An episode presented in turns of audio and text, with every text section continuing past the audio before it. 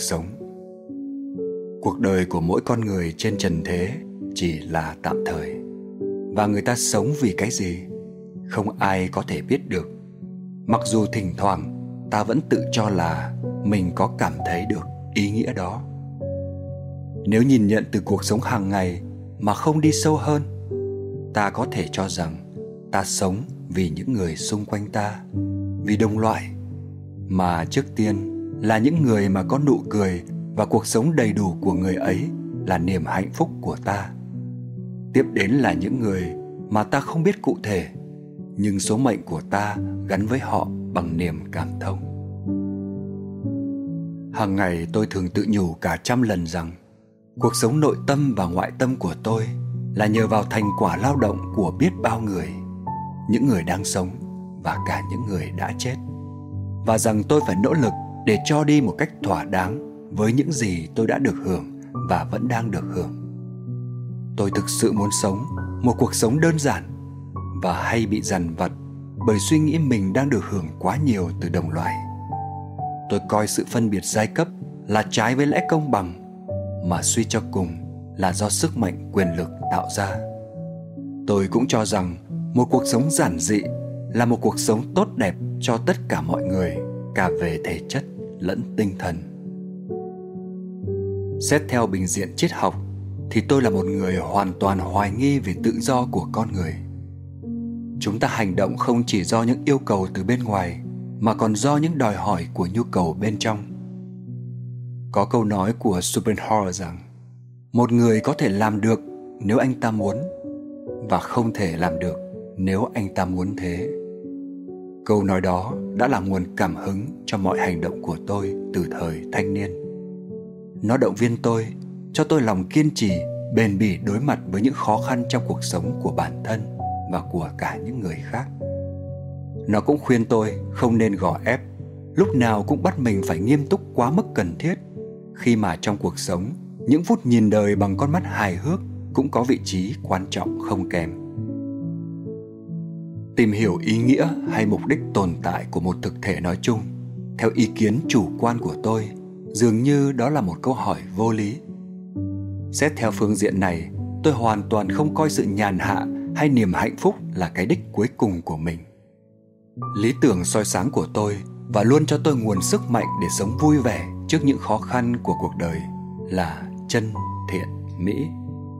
Nếu không có tình bằng hữu với những người đồng chí hướng những chăn trở nhằm thực hiện những mục tiêu đề ra, những khao khát vươn tới nghệ thuật và nghiên cứu khoa học, thì cuộc sống với tôi quả là vô nghĩa. Ước vọng của tôi về công bằng xã hội và ý thức trách nhiệm xã hội luôn đối lập với việc tự do vùi dập nhu cầu giao tiếp trực tiếp với người khác, với cộng đồng người khác. Tôi tự đi trên lối của riêng mình. Một người luôn tỉnh táo, sắc sảo, nhận ra hạn chế của khả năng hiểu và thông cảm lẫn nhau mà không bao giờ ân hận. Một người như vậy chắc chắn có đánh mất lòng tốt và sự ngây thơ theo một cách nào đó. Nhưng mặt khác, con người ấy không bị ảnh hưởng bởi quan điểm, thói quen và những phán xét của người khác. Tránh được sự cám dỗ, phải xoay theo những cơ sở không có gì là chắc chắn ấy. Về ý nghĩa cuộc sống. Đâu là ý nghĩa cuộc sống chúng ta? Đâu là ý nghĩa cuộc sống của mọi sinh vật nói chung. Biết câu trả lời cho câu hỏi này nghĩa là có đức tin tôn giáo. Bạn lại hỏi, có nghĩa gì không khi đặt ra câu hỏi ấy? Tôi trả lời, kẻ nào thấy cuộc sống của mình và của đồng loại là vô nghĩa, kẻ đó không những chỉ bất hạnh mà còn hầu như không thể sống được. Giá trị đích thực của một con người giá trị đích thực của một con người trước hết được xác định bởi anh ta đã đạt đến chỗ giải phóng khỏi cái tôi đến mức độ nào và theo nghĩa gì? Về của cải, tôi nghiệm thấy chắc chắn rằng không của cải nào trên đời này có thể đưa nhân loại tiến lên được, ngay cả khi nó được trao vào tay những người tận tâm nhất.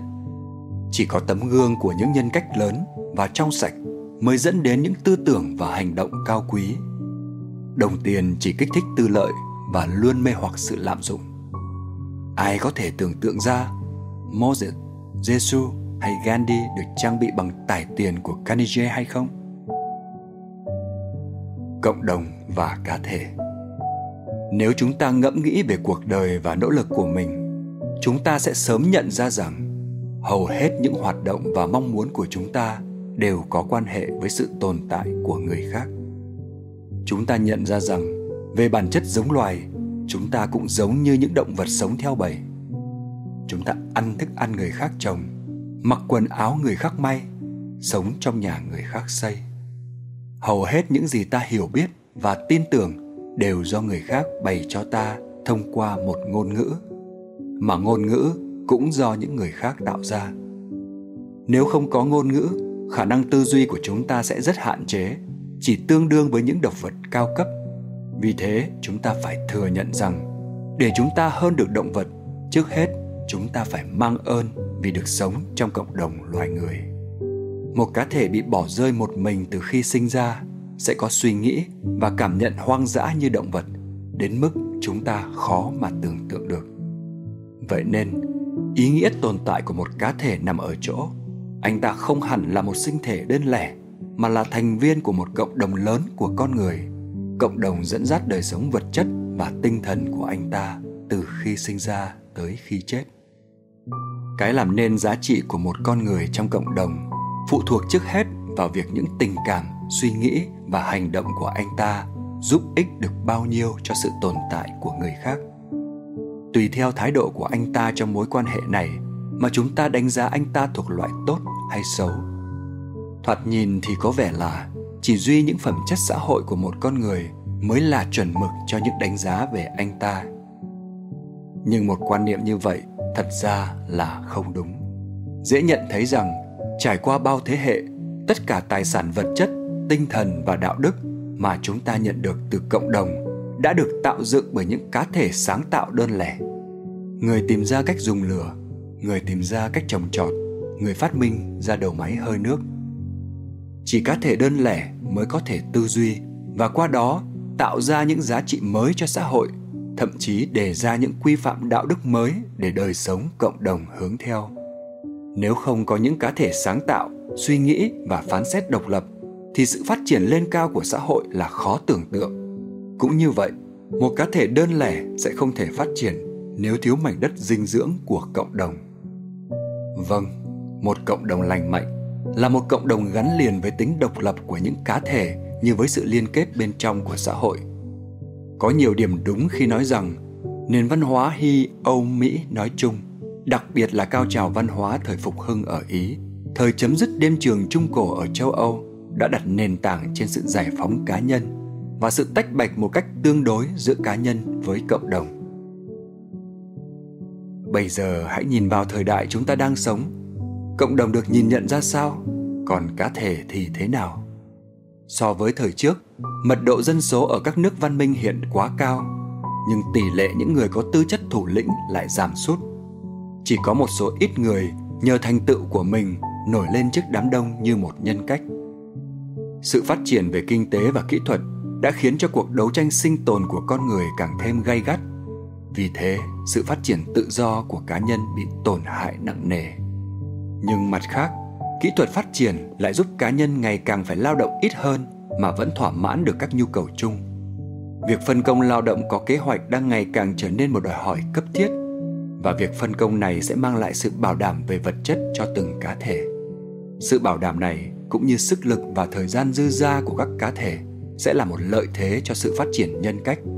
Cộng đồng nhờ thế sẽ khỏe mạnh trở lại và chúng ta hãy hy vọng rằng các sử gia tương lai sẽ nhìn những biểu hiện bệnh tật của thời đại chúng ta như chứng cảm cúm của trẻ con, chứng cảm cúm của một nhân loại đang vươn mình lên cao, mà tất cả chẳng qua cũng do tốc độ chuyển đổi quá nhanh mà ra.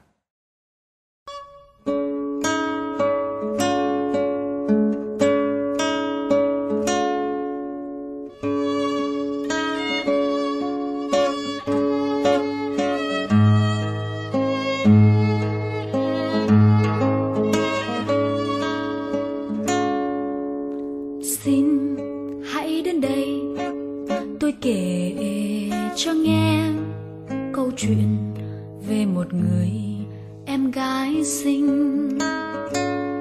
Em làm mùa xuân chín, trong nụ cười tươi sáng. Em dạo rực nghìn năm trong mùa hạ tình yêu. Em nhìn tựa mưa thu, trao tình cùng cây lá đong dành tặng riêng em những khát khao miên trường. Và xin hãy đến đây, tôi kể cho nghe câu chuyện về một người điên rất vui.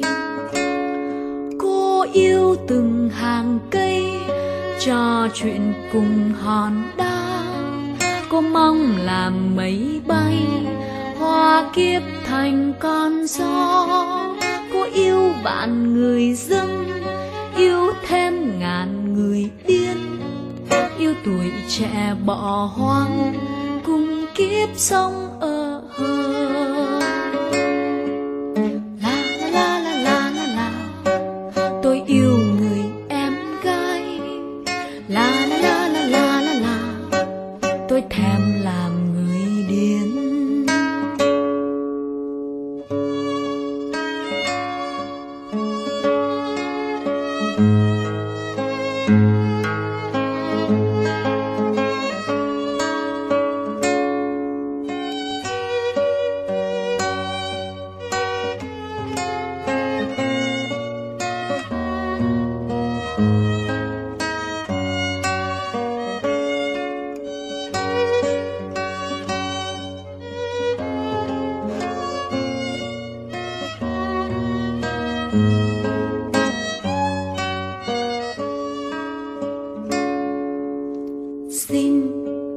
đến đây. Tôi kể cho nghe câu chuyện về một người em gái xinh. Em làm mùa xuân chín trong nụ cười tươi sáng. Em dạo rực nghìn năm, trong mùa hạ tình yêu. Em nhìn tựa mưa thu, trao tình cùng đang dành tặng riêng em những khát khao miên trường. Và xin hãy đến đây, tôi kể cho nghe câu chuyện về một người điên rất vui. Cô yêu từng hàng cây, trò chuyện cùng hòn đá. Cô mong làm mây bay qua kiếp thành con gió. Có yêu vạn người dân yêu thêm ngàn người yên. Yêu tuổi trẻ bỏ hoang, cùng kiếp sống ở